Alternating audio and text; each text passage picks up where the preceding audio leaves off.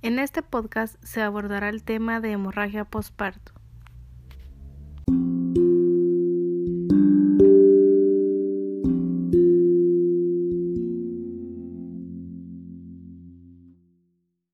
La hemorragia postparto se define comúnmente como una pérdida de sangre de 500 ml o más en el término de 24 horas después del parto.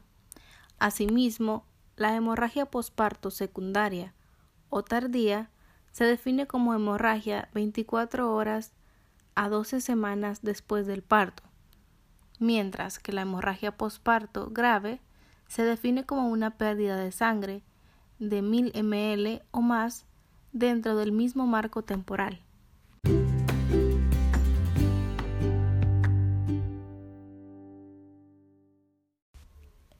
Se han descrito factores de riesgo para la hemorragia postparto. Sin embargo, estos están presentes únicamente en un tercio de los casos, por lo que toda paciente debe considerarse en riesgo de presentar hemorragia postparto.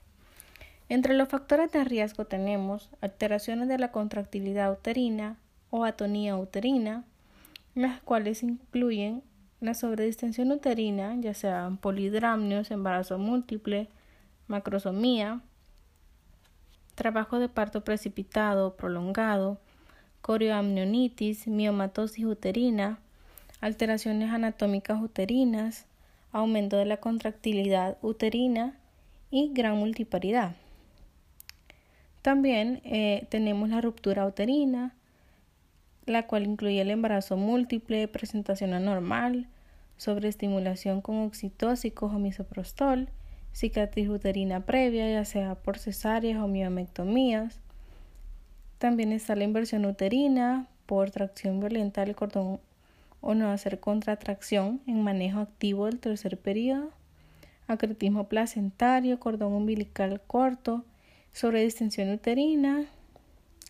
Eh, también está la retención de restos o trastornos adherenciales placentarios, las cuales es una de las causas más comunes de la hemorragia posparto tardía o secundaria, en la cual incluye el alumbramiento incompleto, la placenta previa, las cirugías uterinas, la fibromatosis uterina y también están las lesiones del canal del parto, ya sean de garros o hematomas, las cuales incluyen dilatación cervical manual, parto precipitado, macrosomía fetal, episiotomías como muy amplias o con desgarros y tiempo prolongado de sutura de episiotomía.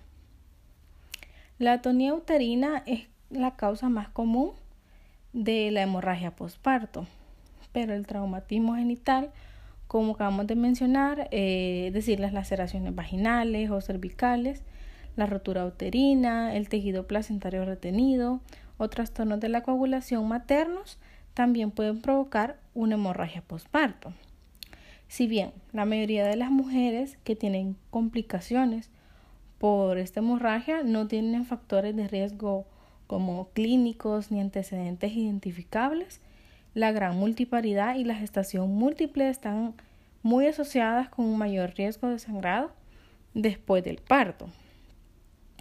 La hemorragia postparto puede verse agravada por anemia preexistente y en dichos casos la pérdida de un volumen de sangre menor de todos modos puede provocar eh, secuelas clínicas adversas.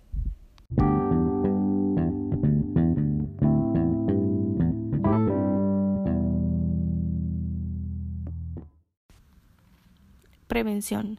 Este apartado incluye lo que es la identificación y el manejo de la anemia anteparto, la identificación de factores de riesgo, colocar un catéter número 18 al ingreso, uso del manejo activo del tercer periodo, que es el conjunto de intervenciones que se realizan dentro del primer minuto posterior al nacimiento para prevenir la hemorragia postparto y su aplicación es obligatoria en todo tipo de parto, ya sea vaginal o cesárea.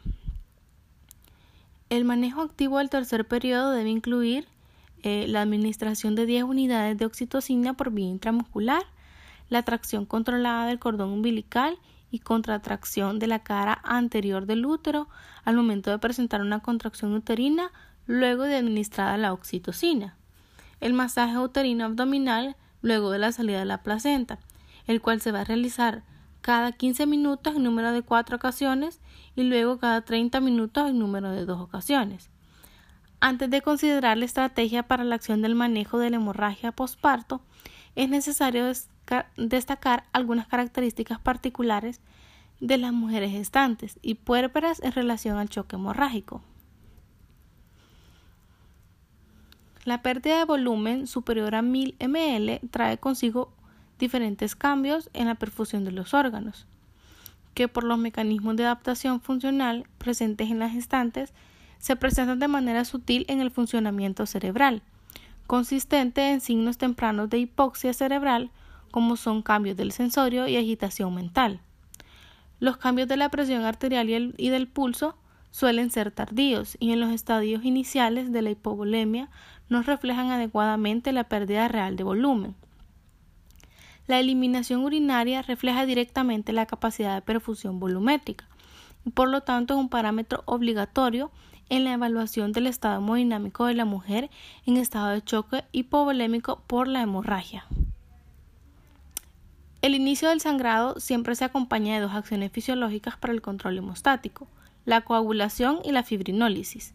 En la gestante se presenta un estado de hipercoagulabilidad desde la mitad de la gestación que favorece la formación de coágulos.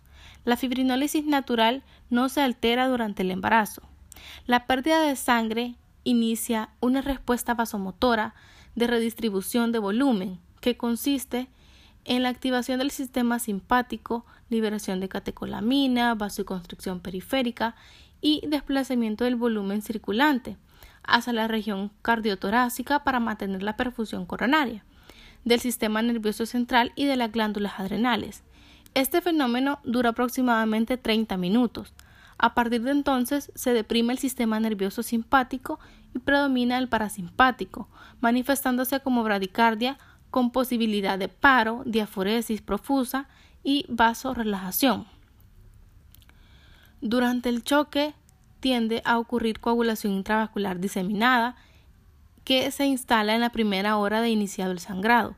La hipoxia, la hipotermia, la hipoperfusión, la acidosis y la hemodilución por el suministro de líquidos, así como la pérdida de los factores de la coagulación, tienden a empeorarla, por lo cual se debe considerar que al cabo de una hora de choque hipovolémico no controlado, la paciente tiene una coagulación intravascular diseminada.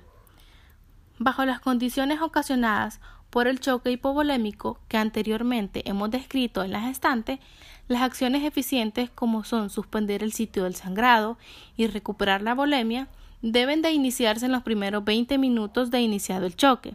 El éxito de la recuperación de la paciente es superior al 60% si se aplican estos principios. Caso contrario, el éxito para la supervivencia cae en menos del 5% al término de la primera hora del choque hipovolémico. Esto es lo que se le conoce como la hora de oro. Otras circunstancias que pueden aumentar el riesgo de complicación por hipovolemia a partir de una hemorragia obstétrica son como ya se habían mencionado, los problemas propios de la gestación, como la anemia por dilución, que es más frecuente en el embarazo gemelar, el parto instrumentado traumático, la presencia de cicatrices uterinas, alteraciones de la coagulación y las deficiencias de volumen intravascular, ya sea por deshidratación en el trabajo de parto o por inadecuada adaptación hemodinámica, como ocurre en la preeclampsia en pacientes obesas o con talla baja.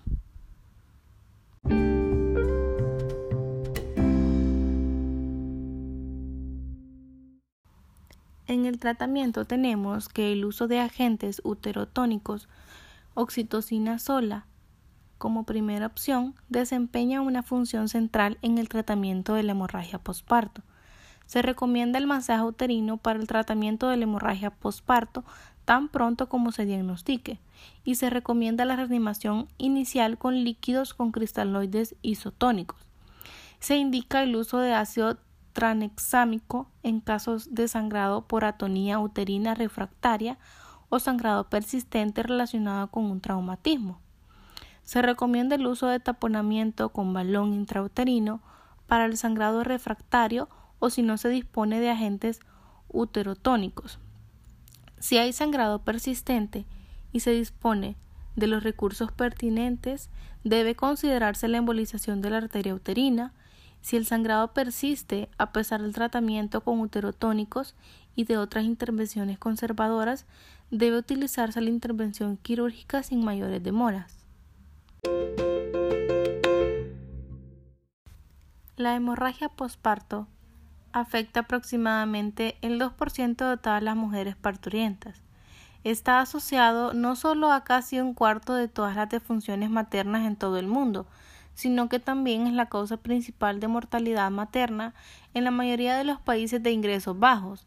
La hemorragia posparto es un factor significativo que contribuye a la morbilidad materna grave y a la discapacidad a largo plazo así como a una serie de otras enfermedades maternas graves generalmente asociadas con la pérdida considerable de sangre, incluidos el shock y la disfunción orgánica.